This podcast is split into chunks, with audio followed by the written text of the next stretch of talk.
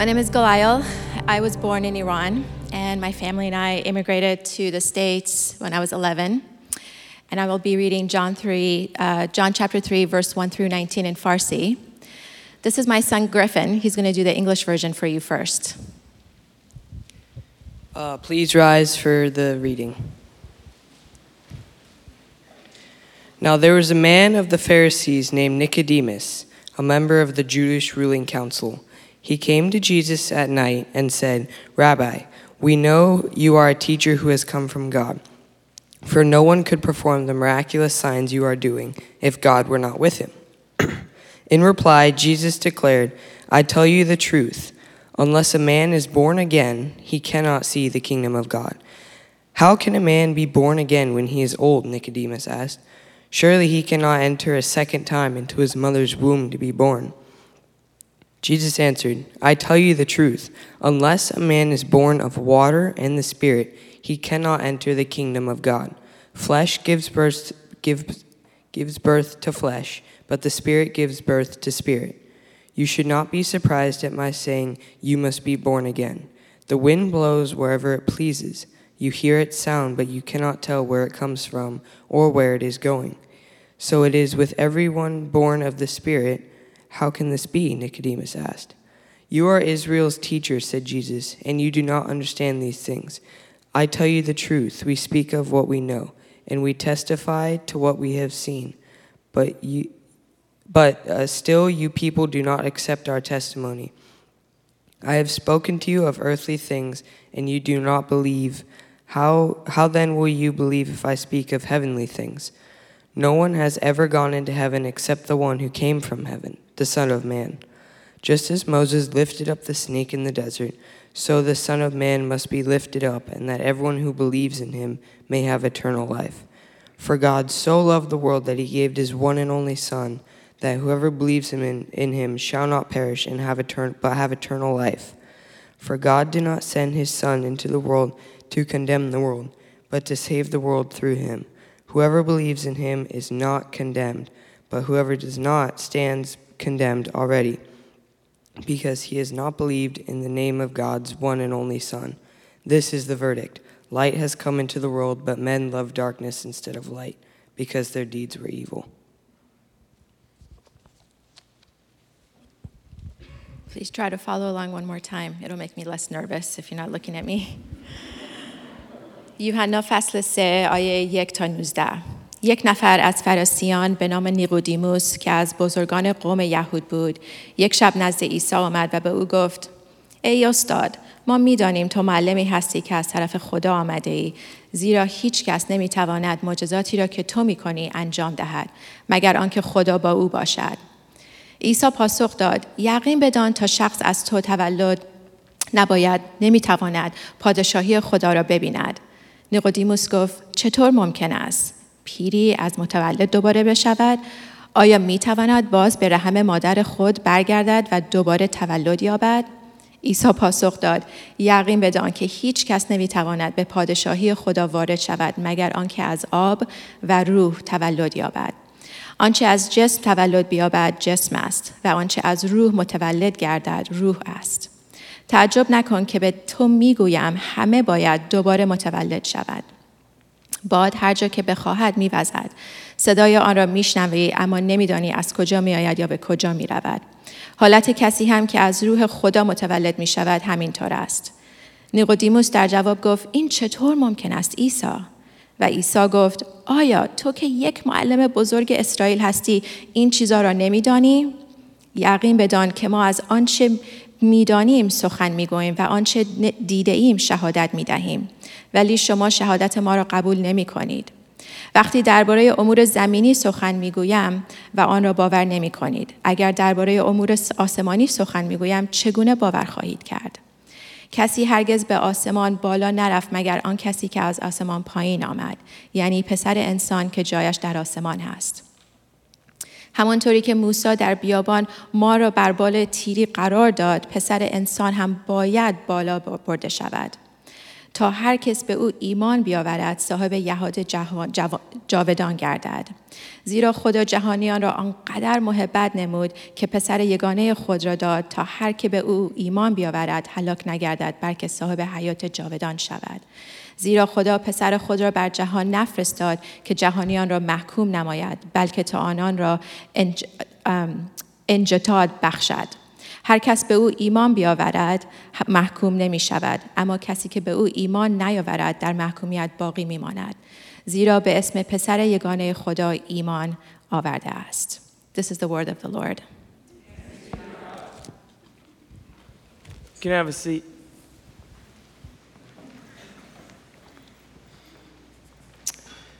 St. Augustine, who is arguably the most revered theologian in history, was walking along by the seaside. And this was his normal practice. It's what he'd always do on Sunday afternoon between services. It would rest his mind to walk along the sand and watch the waves wash in. And on this one particular day, there was a young boy who was digging a hole in the sand with a shovel and then running to get bucket after bucket of salt water to pour it in that hole. And Augustine stopped and, after watching him for a couple of minutes, walked up to him and said, What are you doing? And the boy replied, I'm going to take that great big ocean and put it in this little hole. To which Augustine gently said, My son, that ocean is far too big to place in that little hole. And the boy looked up at him and said, Easier for me to take that great big ocean and put it in this little hole than for you to take that great big Trinitarian God and put it in your little mind, Bishop Augustine. And with that, the child disappeared. An angel sent to remind him just what he was trying to touch through all of his teachings. Now, we have no idea if that story is completely allegorical or if it contains some level of truth, but it's one that's been passed down throughout church history because it's worth remembering. There's a dose of humility that's offered in the form of a boy with a bucket of salt water that is important for us today because for the past couple of months, we have been talking about the Holy Spirit, the third person of that great big Trinitarian God. And that is no small undertaking. So we have to remember just what it is that we're trying to touch with all of these teachings. And I want to say, uh, you, my friends, have been leaning in and going for it. Well done. And I want to say that we've got to continue to tread with humility and love, remembering just the magnitude of the one that we're here to pursue.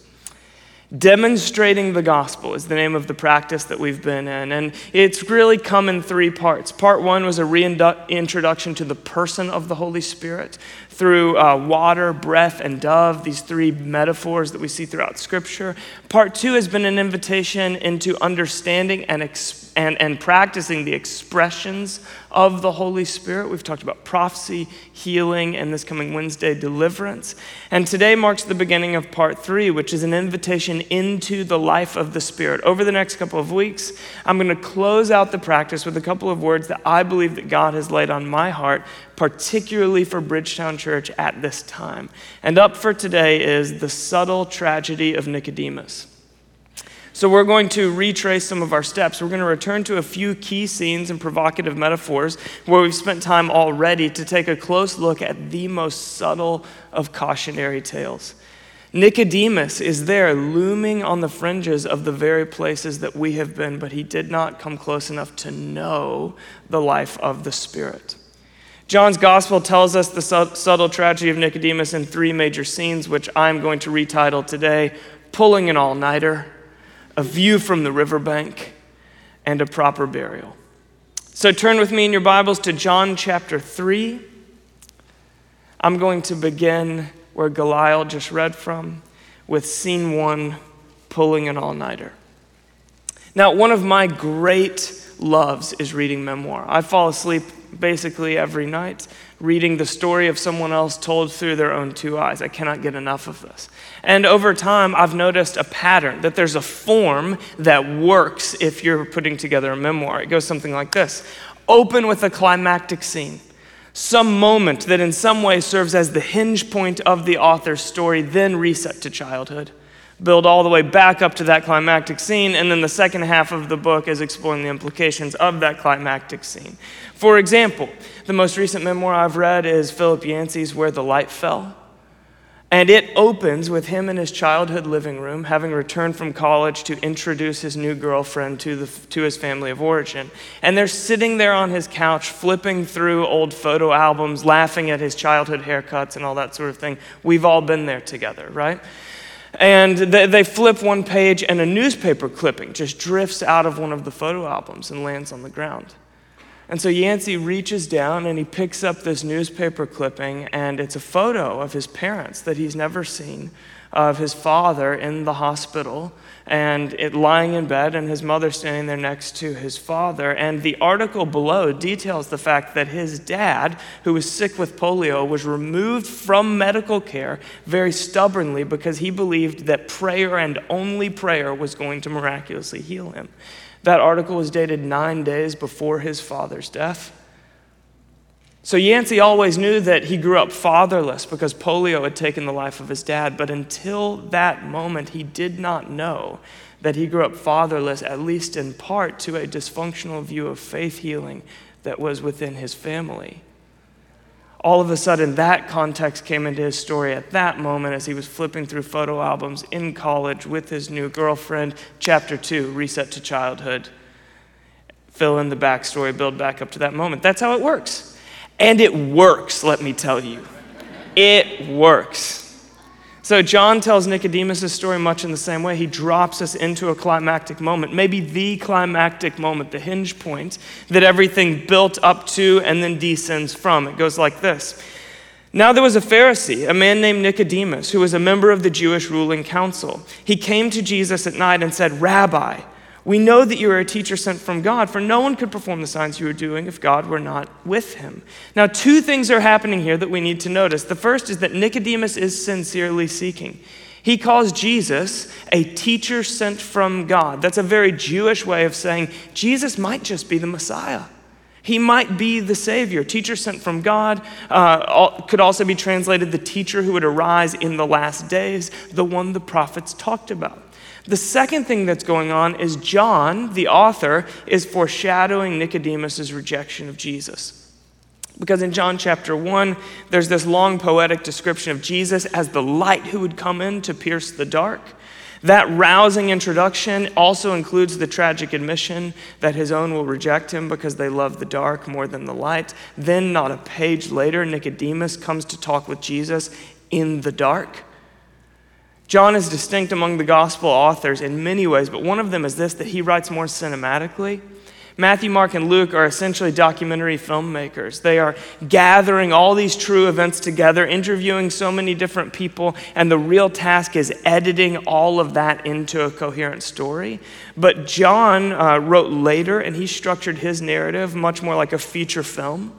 It's heavy with symbolism and imagery. He was Scorsese before they started handing out Oscars.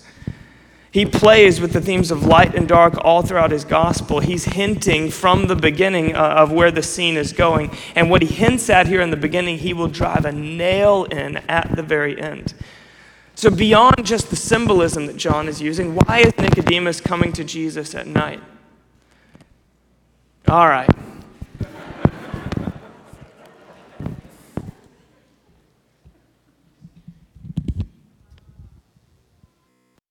You know, again and again throughout this teaching series, we're just insisting that I use the Pentecostal mic, which is so, so fitting with uh, the content. Anyway, beyond just the symbolism, why is Jesus, Nicodemus coming to Jesus at night? Because as the text points out, Nicodemus was a Pharisee.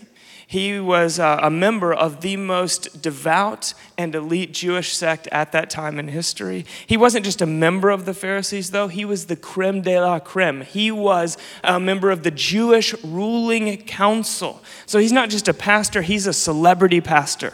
He has preachers in sneakers, but they were sandals, nice sandals, probably Birkenstocks. And the Pharisees justifiably get a bad rap.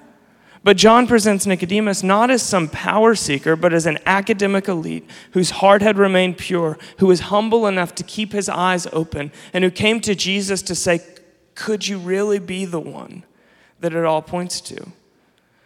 But also, all that he'd gained, all that he had become, meant that he had so much to lose. So he came at night so that nobody would know. Let's keep reading. Jesus replied, Very truly I tell you, no one can see the kingdom of God. Now, stop for a second. Jesus cuts past all the pleasantries. Nicodemus starts with a flattering introduction. Jesus does not return flattery with flattery. He cuts right to the heart of the issue. And Jesus' response reveals the secret discontent that lives within Nicodemus. Kingdom of God is important terminology because it is the very field in which Nicodemus is supposed to be an expert. So, why on earth is an expert in the kingdom of God coming at midnight to ask an unproven, unqualified teacher about the kingdom of God? Well, because teachers who are looked up to, who are depended on to give answers, also live with this internal disparity. That who I really am and who all these people think I am are two different people. That the better I get as a rabbi and the more my reputation grows, the more I also feel like a fraud because I know so much more than I live. And the longer I live and the more knowledge I acquire, the wider that gap gets between what I understand and what I express through my life. And so Jesus takes aim at the question that lies beneath the question, at the secret hidden distance that Nicodemus has between what I say I am and who I actually am. And that lives within me and maybe even within you if you're willing to be honest with yourself as well. Jesus cuts right to the heart of Nicodemus' search. He targets his deepest desire I'm supposed to be a participant in the inbreaking kingdom of God here and now, but my belief is far outweighing my experience. So I've come to ask you in secret, in the middle of the night, where no one else can see me, really see me in my naked desire and longing, just to ask you, is there more? Eugene Peterson writes Nicodemus wasn't looking for theological information, but for a way in not for anything more about the kingdom of God, but for a personal guide slash friend to show him the door and lead him in. How do I enter? He's seen something in Jesus that looks like what he's talking about. This Jesus seems to be living what I teach. So, is there more than just really well explained theory? Is there life? And if there is, can you show me the way into that life? What if the mission of the church is not to get the Bible known or even to get the Bible spread, but to get it lived? That's what Nicodemus's heart is beating fast over. That's what has him seeking out Jesus at midnight for a Q&A. You've come seeking life?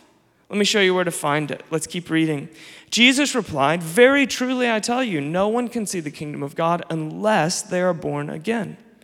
How can someone enter in? How can someone be born when they are old? Nicodemus asked. Surely they cannot enter a second time into their mother's womb to be born. Very truly I tell you, no one can enter the kingdom of God unless they are born of water and of spirit. So Jesus uh, describes entrance into the spirit filled life through two metaphors rebirth and baptism. First, re- rebirth, unless they are born again. Now, you have to remember who he's speaking to when he says that. Non Jewish converts to ancient Judaism were called children newly born in a lot of ancient rabbinical literature. So, Jesus is speaking to Nicodemus in his own language. He's taking a term that's reserved for Gentiles who are trying to enter the ranks, the very lowest rank of the chosen people, to say to a member of the ruling priesthood, the highest rank, You want in on this life? Then become like that like the lowest one. And then there's baptism. Jesus doubles down on the same point with the second metaphor. Unless they are born of water and the Spirit. Now, there's a whole lot of confusion over that phrase, water and the Spirit. But the scholarly consensus is that Jesus is, is using both to refer to baptism and not two different baptisms. One baptism symbolized through two different metaphors, both pointing at the same thing. And at this time in history, when Jesus is speaking to Nicodemus, baptism wasn't a practice for Jews. Baptism was reserved exclusively for Gentiles converting to Judaism, symbolically dying to their national heritage and identity to come alive in that the lineage of the chosen people of God. It was a way for people who were not of chosen lineage to humbly enter into the story of God's redemption. In essence, Jesus is saying to Nicodemus, a priest of the ruling council, here's how you enter become like a newborn infant like the very lowest members of the temple that you oversee. I would say it this way if you want to know the life of the Spirit, you've got to take off those robes.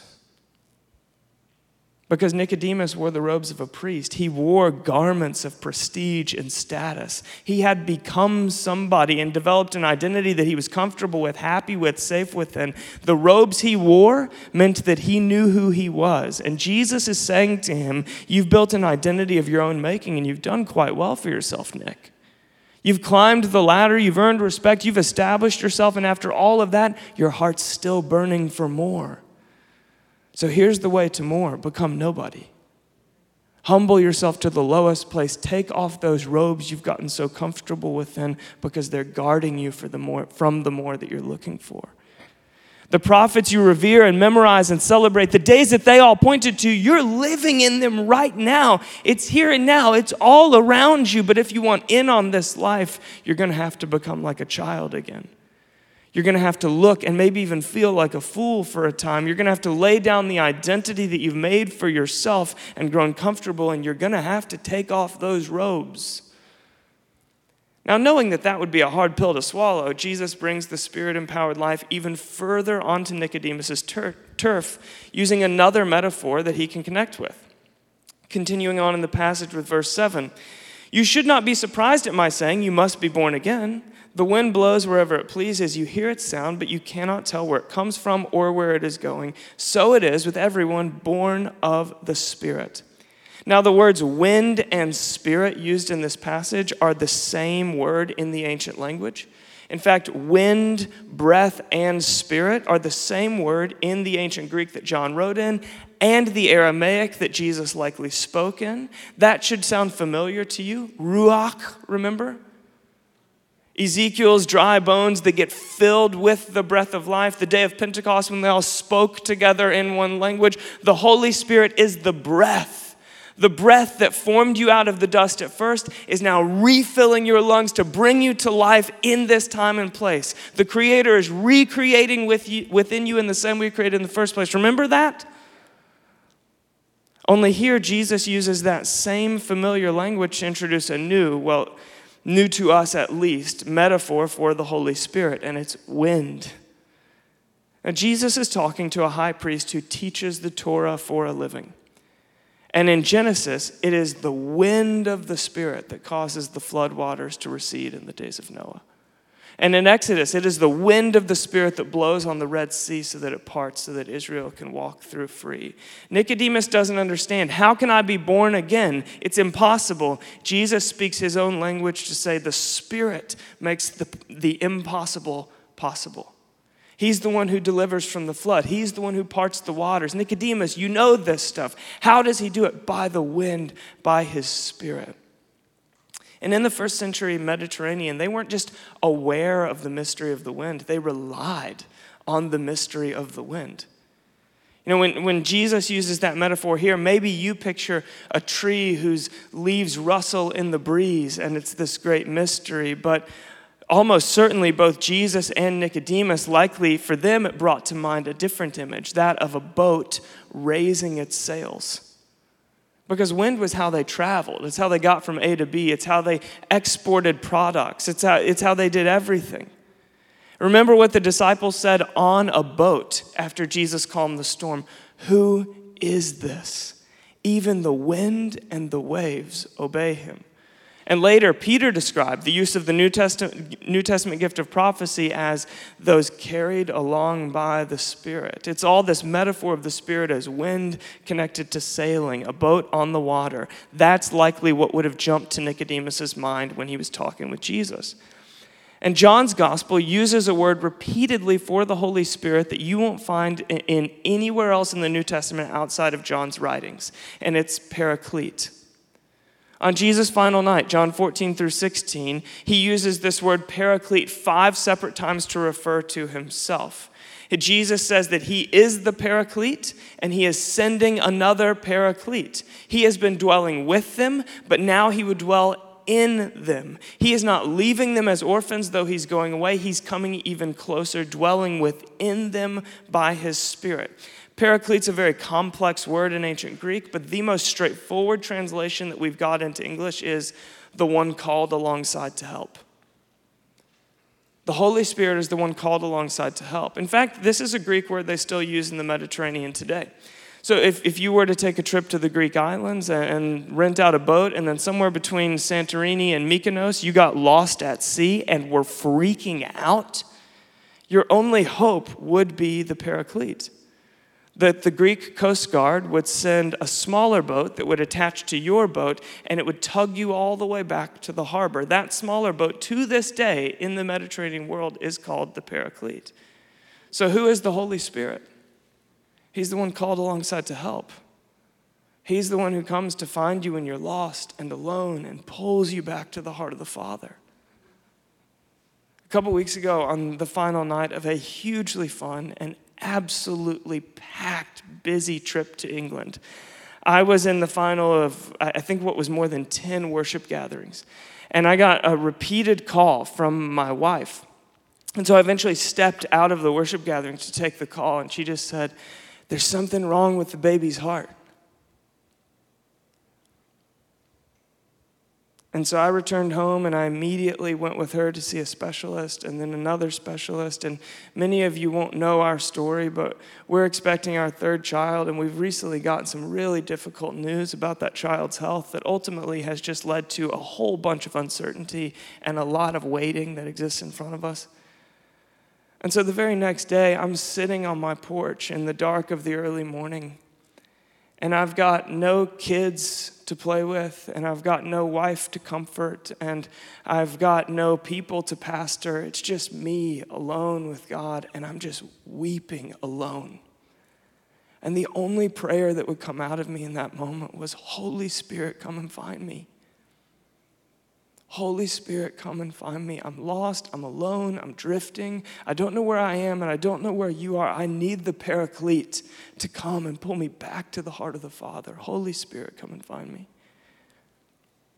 And the reason that I share that is because I think there's some in here that that's where you're at. Oh, it's so great that all of you guys have gotten really wound up about the presence and power of the Spirit, uh, but I'm alone. And I thought maybe I knew where I was going, eh, but now I'm lost and I cannot find land. And I'm pretty good at holding it together in public, but internally I'm freaking out. Holy Spirit, come and find me. And you should know that He is the paraclete, He's the one called alongside to help. And you should know that desperation does not disqualify you from the life of the Spirit, it makes you the perfect candidate. See, Nicodemus thought that holiness was in the keeping of the law, and Jesus shows us that holiness is the willingness to say, I'm lost. Holy Spirit, come and find me. So here's the way into that life. Strip off everything you've dressed yourself up in, everything that makes you feel okay and safe and secure on most days. Do you want this spirit filled life? Then you're going to need to take off those robes. Verse 9 How can this be? Nicodemus asked. Now, on the surface, it seems like he's just confused that he's taking Jesus' metaphors literally and he's saying, I can't climb back in my mom's womb. I don't fit in there anymore. But the scholarly consensus is actually that he's responding very defensively here, even cynically that he felt demeaned by Jesus' invitation, so he retreated to his safe place. Jesus has exposed him for who he really is, and so he retreats back inside his intellect, back inside his robes, back inside his status and position. The commentator Leon Morris says, not liking the way the conversation is, is going, he chooses to misunderstand. Nicodemus' sincerity turns into defensiveness. He came for an explanation and Jesus gave it to him, but the path to enter the kingdom, it's the one that's going to cost him what he's unwilling to give up. You can see the kingdom, speak about the kingdom, even teach about the kingdom, but if you want in, if you want the life of the kingdom, then at some point you've got to take the terrifying risk of experience. You've got to take off the robes you've gotten so comfortable wearing. Jesus says first to Nicodemus as an invitation, what he would later repeat to the whole Pharisaical priesthood as a condemnation or a rebuke. He says, You study the scriptures diligently because you think that in them you have eternal life. These are the very scriptures that testify about me, yet you refuse to come to me that you may have life. And so, John, the cinematographer, ends the scene with the camera panning out as the narrator says over it's probably Morgan Freeman. As Morgan Freeman reads over it, this is the verdict. Light has come into the world, but people love darkness instead of light because their deeds were evil. He makes obvious in the ending what he foreshadowed at the beginning. I told you, Scorsese, baby. Turn ahead with me a few pages to John chapter 7. I'm going to start reading from verse 37. This is scene two, a view from the riverbank. On the last and greatest day of the festival, Jesus stood and said in a loud voice, Let anyone who is thirsty come to me and drink. Now, we've been here too, remember? The Spirit is water. The river in Eden at the beginning of the story, Ezekiel's vision of a river deep enough to swim in. It's got trees lining the sides whose leaves are for healing. Fish of every kind are swimming in its current and then spilling into the Dead Sea. Jesus interrupts the festival to invite people into that river. And at the end of the story, that very river is cutting through the redeemed city that will last forever. Remember this? Whoever believes in me, as scripture has said, rivers of living water will flow from within them. By this, he meant the Spirit, whom those who believed in him were later to receive. Remember, Jesus' invitation, it was an interruption. Sukkot, or the Feast of Tabernacles, the, the procession that was performed every day. The priest would pour a cistern of water down the temple steps, reenacting Ezekiel's vision as the, the congregation or the whole nation gathered to sing the Psalms. They were enacting a prayer. And on the last and greatest day of the festival, the priest would pour that cistern seven times until there was so much water running down the temple steps, it looked something like a river flowing from the innermost room of the temple, going east, bringing life wherever it goes. It was Ezekiel's vision, and they were doing it as a way to pray together Lord, now, bring Ezekiel's vision to life now. And that, that holy moment is when Jesus jumped up and said, If anyone is thirsty, Come to me. And the river you're praying for, it'll flow from within you, not from this building, but from within your body. Now, Nicodemus was a priest. We know that he was there attending the festival. John makes that clear to us in the verses that follow. But Nicodemus is not just any priest, this guy is a member of the ruling council. Was he the one pouring the water down the temple steps? Could Nicodemus have been the one leading the worship? That Jesus interrupted. It's quite possible. It's quite possible that Nicodemus was leading the worship service when Jesus jumped up on those temple steps. See, the, that interruption was an act offensive enough to call for an emergency meeting by the high priest later. Jump ahead to verse 45 in John 7. Finally, the temple guards went back to the chief priests and the Pharisees who asked them, Why didn't you bring him in? No one ever spoke the way this man does, the guards replied. You mean he has deceived you also, the Pharisees retorted. Have any of the rulers of the Pharisees or of the Pharisees believed in him? No. But this mob that knows nothing of the law, there's a curse on them. Nicodemus, who had gone to Jesus earlier and who was one of their own number, asked, Does our law condemn a man without first hearing him out to find out what he's been doing? They replied, Are you from Galilee too? Look into it and you'll find that a prophet does not come out of Galilee. So Nicodemus speaks up at the meeting. He outs himself as the one who's intrigued by Jesus, who, who still finds himself wondering could he be the one? The one the prophets talked about? Could he really be the source of the living river that we're all praying for? And it's in between Jesus' holy interruption and this meeting of the minds that we discover the real issue that they're trying to sort out. So back to verse 40 now. On hearing his words, some of the people said, Surely this man is, is the prophet. Others said, He is the Messiah. Still others asked, How can the Messiah come from Galilee? Does not Scripture say that the Messiah will come from David's descendants and from Bethlehem, the town where David lived? They should have looked closer at the birth certificate. Thus, the people were divided because of Jesus. So, having experienced the power of Jesus, they're now asking about the identity of Jesus. Who is he? And this is important for us to notice that the way that people encounter Jesus in Scripture is, is experience, then identity. People experience Jesus' saving presence and power through healing or deliverance or forgiveness or freedom. They experience his presence and then they ask, Who is that? That's the common experience we read again and again in Scripture. Someone shaking off a heartrending encounter with the presence of God and then asking, Who is this Jesus? Today, we tend to want all of the answers to identity up front, and then maybe, maybe, we're open to the experience of his saving power and presence. And in the Gospels and even into the early church, it was experience leads to identity. So, the temptation that we read on the pages of Scripture is to become fanatical about experiences of power and presence and never actually discover identity, this personal God that welcomes them as his children and then forms them as his disciples. But in the modern church, it's typically identity leads to experience, and experience sometimes, not always. Our temptation is to become obsessed with his welcome and his formation, but then never to experience his saving power and presence. Nicodemus is approaching Jesus like a modern disciple, not an ancient one. He was the first of many to demand identity before experience, but God does not reveal himself to the world in that order. Nicodemus, like us, wanted to reverse the equation. He wanted all of his questions answered up front, and then maybe he would come to Jesus and drink. But if we want to know this king and his kingdom, it cannot happen from a safe distance. It cannot happen by spectating, and it cannot happen without risk because God created all of us, and he makes his appeal to all of us, to our mind, yes, of course, but also to our body and our emotions and the way that we are formed most deeply by our experiences. So, if we try to figure out every last thing before opening ourselves up to experience, we are nothing more than a child at the beach trying to get the ocean into a hole that we've dug in the sand and will never reach the end of it and come that we might drink. Nicodemus' life teaches us at least this much you cannot know Jesus by spectating from a safe distance. Experience is part of his identity, and the two are inseparable. Let anyone who's thirsty come to me and drink. Was Nicodemus pouring the cistern down the temple steps? Did his heart leap when Jesus said it? Did he want to respond to that invitation?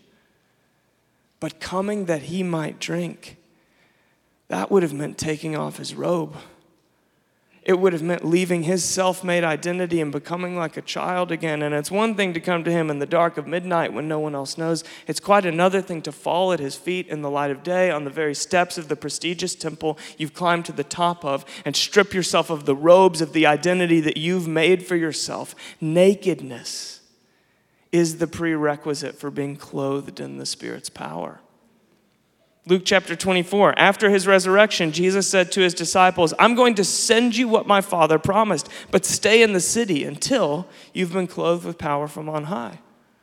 The disciples that Jesus says this to are disrobing, have been disrobed of di- through disappointment, disrobed through plans that they made and then surrendered, careers and identities and preferred futures they had built and then laid down, everything that's what they'd left behind to follow Jesus. So, what is the precondition for being clothed in the Spirit's power? It's nakedness, figuratively speaking. If anyone's thirsty, let them come to me and drink. But it'll mean you got to take off those robes, Rabbi. So, what about you? What have you cloaked yourself in that makes you feel safe and secure and okay and together and in control on most ordinary days? What have you clothed yourself in that might actually be guarding you from the very presence of the God that you've come to worship?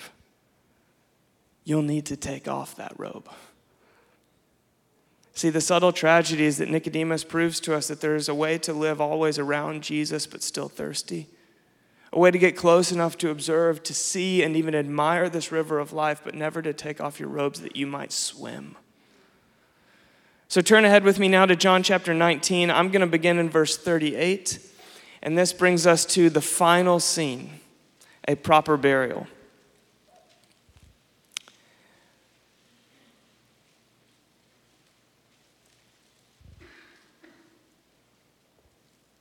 Later, Joseph of Arimathea asked Pilate for the body of Jesus.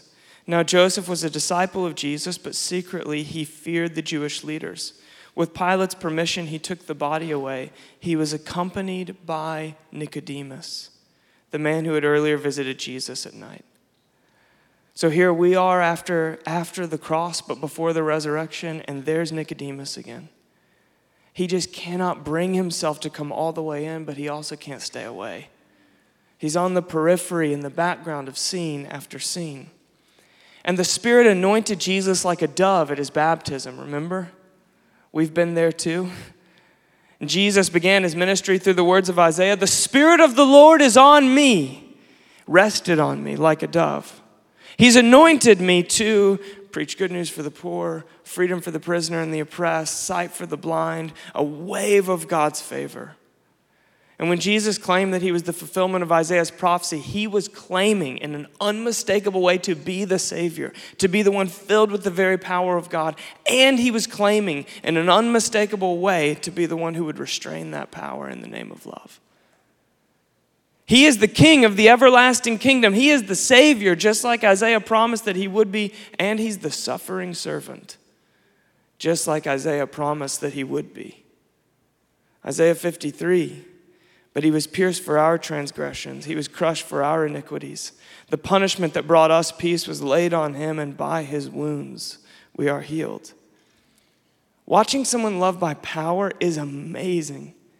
It'll open your eyes wide and quicken your heart, but watching someone loved by suffering, that's staggering. It'll stop you in your tracks and bring you to your knees. He was accompanied by Nicodemus the man who had earlier visited Jesus at night. Nicodemus brought a mixture of myrrh and aloes, about 75 pounds. Hope that'll be enough. Taking Jesus' body, the two of them wrapped it with spices and strips of linen. This was in accordance with Jewish burial customs. So Nicodemus helped give Jesus, a crucified criminal, a proper burial. And some speculate that Nicodemus became a disciple of Jesus at this point because this is such a courageous act of honor. That at the very moment when association with Jesus is at its highest, when all of his more faithful disciples have fled, Nicodemus comes closer than he's ever come. Having beheld the beauty of God in his power, the power to heal, power to forgive, power to free, power to dignify, was he now in the end brought to his knees by a God who would withhold that power, willingly suffer all in the name of love? Frank Laubach, uh, in a recently published collection of journal entries, writes about the beauty of God that is so lavishly painted in the mountain peaks and the sunsets and the ocean waves. But then he goes on to write this There is in the universe a higher kind of beauty. It is the beauty of sacrifice, of giving up for others, of suffering for others. A woman has not reached her highest beauty until she lays down her ease and chooses pain for bearing and nursing a child. A man has not found his highest beauty until his brow is tinged with care for some cause he loves more than himself. The beauty of sacrifice is the final word in beauty. Did Nicodemus finally tear off his robes at the sight of the beauty of sacrifice? Some think so. But then again, John is careful to call Joseph a disciple in this passage, but not Nicodemus. And we never read of Nicodemus in the other three Gospels or in Acts or in any of the New Testament letters. There's no way for us to know for sure. And I certainly hope he became a disciple at this point. But what we do know for sure, and what John is trying to show us, is that Nicodemus lived alongside Jesus for his whole ministry, but he never experienced the life of God for himself.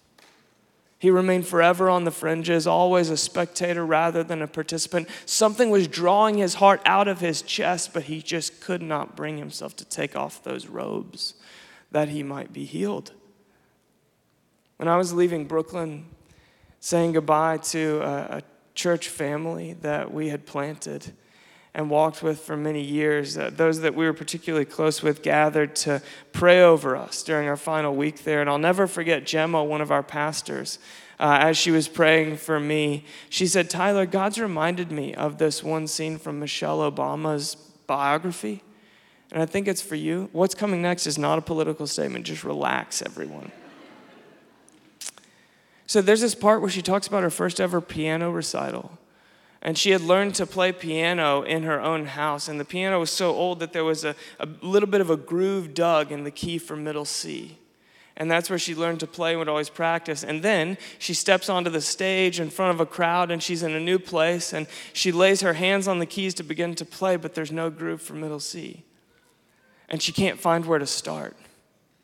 And so she panics internally. And there's, there's a moment, it felt like a couple of minutes to her, but who knows how long it was, where she was just feeling over the keys, trying to figure out where to start. And then eventually she just pressed down on a key and began to play. And as she did, she found all the keys in the right place and got lost in the music in that new environment, just like she had back in her, her, in her own living room on that old piano. And she said to me, Tyler, God is inviting you to lead his people in a new place, but if it's his spirit that's leading you, it's going to feel like regressing before progressing. It's going to feel more like a child at his first piano recital, panicked for a minute, trying to find middle C. But from that place of vulnerability, you'll get lost in the music again and find yourself right at home. See, God was trying to say to me through this picture, I've got more for you, man. I've got a next chapter, but it will not feel like a promotion. It'll feel like becoming a child again.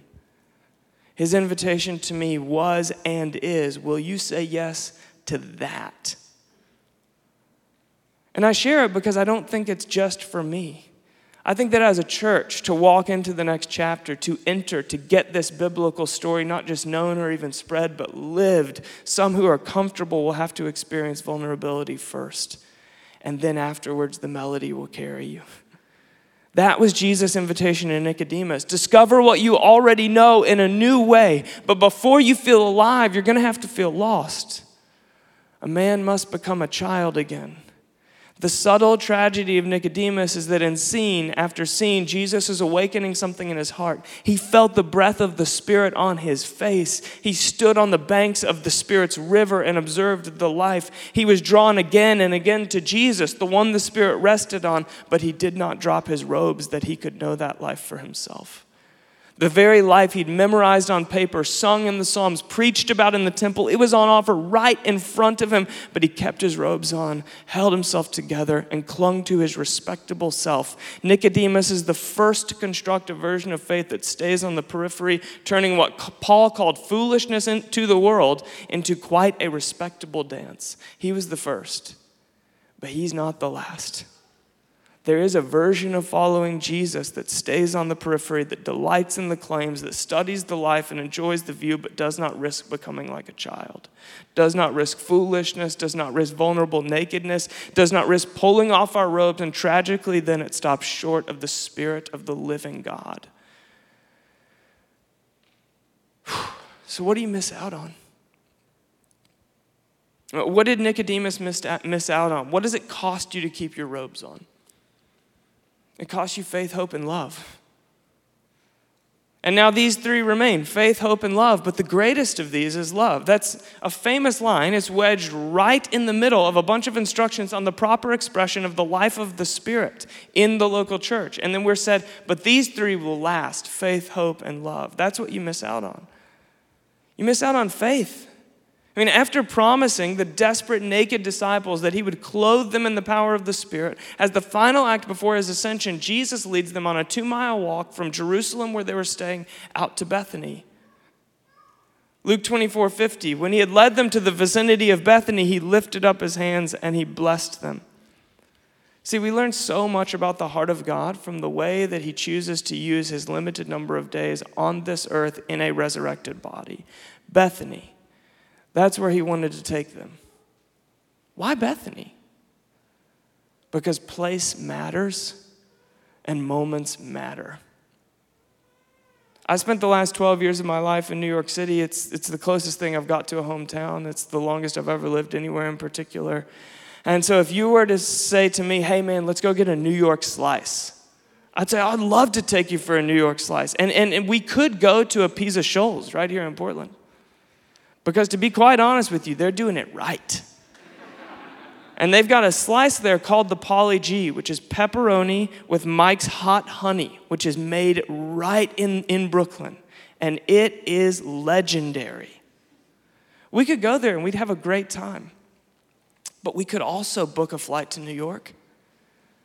And we could take a cab from LaGuardia to Paulie Gee's Slice Shop and we could sit down together in one of those little linoleum booths that you cram into in every famous New York pizza shop. And we could get the pepperoni and hot honey slice right there from the source. And if we did that, you'd probably remember it forever. because place matters and moments matter. And that's what Jesus was doing with his disciples. He was making a moment that could mark them and lead them into the next chapter. And that's what Bethany was. It was a place that matters. Because Bethany is where Jesus raised Lazarus from the dead. It's where Mary anointed him with a jar of costly perfume seven days ago. It's where the crowds chanted Hosanna earlier that week. It's where they stayed that whole week in the house of Simon the leper, who is no longer a leper because Jesus healed him. See, Bethany is the place where their faith can be reawakened. It's where a band of scared, grieving, confused disciples can remember who it is that's guiding their journey. It's where the paraclete can come and find them and draw alongside to help. That's what Bethany was. It was a flight across the country just to go to a pizza shop when they've got the same slice a mile down the road. It was a moment that Jesus was creating to reawaken their faith that had shrunk back in fear. And without the desperation to enter this life, the willingness to embrace the confusion, disappointment, fear, and grief that so often comes with it, we also miss out on the faith that He fans into flame right in the midst of all of those conditions. And then there's hope. Later on in Acts 5, Peter and John get drugged before the Sanhedrin. They are brought before the high priest and the ruling council. It's a very familiar scene. And they were warned to stop preaching about Jesus. And in response to the stern warning from those in power, they shared the gospel with the very people threatening them. The priests are defensive. Peter and John, they're free. They're free enough to invite the very people that are cuffing their hands behind their back to know real freedom. And then they get flogged for talking about Jesus, and this was their response. The apostles left the Sanhedrin rejoicing because they had been counted worthy of suffering for the name. The priests are defensive, but Peter and John are free. They're free enough to dance with welts across their back because they're in the midst of an adventure. They're riding a thrilling wave. They're alive and unafraid and undefensive. So, hope is not optimism, hope is gritty. Hope is the freedom to sing at midnight in a jail cell or to dance like kids in the light of day. Hope is the freedom that cannot be won by a promotion or taken by a layoff. Hope is the freedom to wear robes and be uh, adored with status or to take those very robes off because they never defined me anyway. But still wearing those robes, holding on to that status, that's what Nicodemus missed out on. And now these three remain faith, hope, and love, but the greatest of these is love. We started with a famous story from Augustine, a theologian with as much prestige as Nicodemus, and a kid digging a hole in the sand, inviting him to take his robes off again, right there in between church services. And I want to close with another story from another more recent intellectual giant, the theologian Karl Barth. Barth retired in 1962 at the age of 76, and as a farewell, he took a lecture tour through the U.S. And after speaking at the University of Chicago during a Q&A, a student asked Barth if he could summarize his entire life's work, all the volumes that he had written into a single sentence. And Barth paused and then responded, Jesus loves me, this I know, for the Bible tells me so. And his point was that the starting point is also the destination, that we never stop wading deeper and deeper into the revelation of Jesus' love for us, for you for me. It's why the Apostle John, late in his life, long after he'd written his gospel, wrote a letter to the churches in which he said this in 1 John 4 16. And so we know and rely on the love God has for us. You see, the question is not, do you believe in the love of God? Nicodemus believed in a God of love. The work of the Spirit is in those last three words. The question is can you say with conviction, alongside John, I've come to know and rely on the love God has for me? Those last three words, has for me, they turn a distant idea into a personal relationship. And the role of the Holy Spirit is to turn doctrinal statements into personal relationships and new foundations to live from. Please don't miss out on that. So here's what I want to do to close today. I, I, want to name the thematic work that I believe that God is doing in us as a people and in many of you as individuals. Because language is freeing. When we have language for what God's doing within us, then we can interact with Him about it in prayer. We can converse about it with one another. We can enter into the life of it more and more. Language frees us for more experience and more life. And I found language for what I believe God is up to in this church in Jeremiah 31, which speaks of destruction and tearing down and building up and planting. There has been a time of destruction and tearing down in this church family, and God has watched over it. God has protected this church family, guarded this family. And my sense is that right now, so many of us, the greatest thing we can imagine is some semblance of the recovery of what was. And yet, what God has in mind is something even better. It's a season of building and planting. And I think many of you have the same sense that, that there's a season of building and planting that's beginning, and it's right here on the same old foundation. But building and planting does not start with call or action or doing or joining in any way. It starts with receiving, with receiving His love afresh.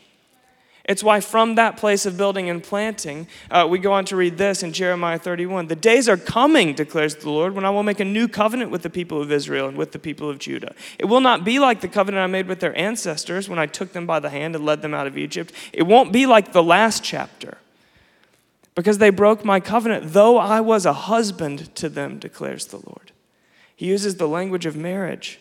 This is the covenant I will make with my people of Israel at that time, declares the Lord. I will put my law in their minds and write it in their hearts. I will be their God, and they will be my people. In the last chapter, I chiseled my law, who I am, onto stone tablets so they'd never forget it. But in the coming chapter, I'm going to write it in their inner being so that they can live from it.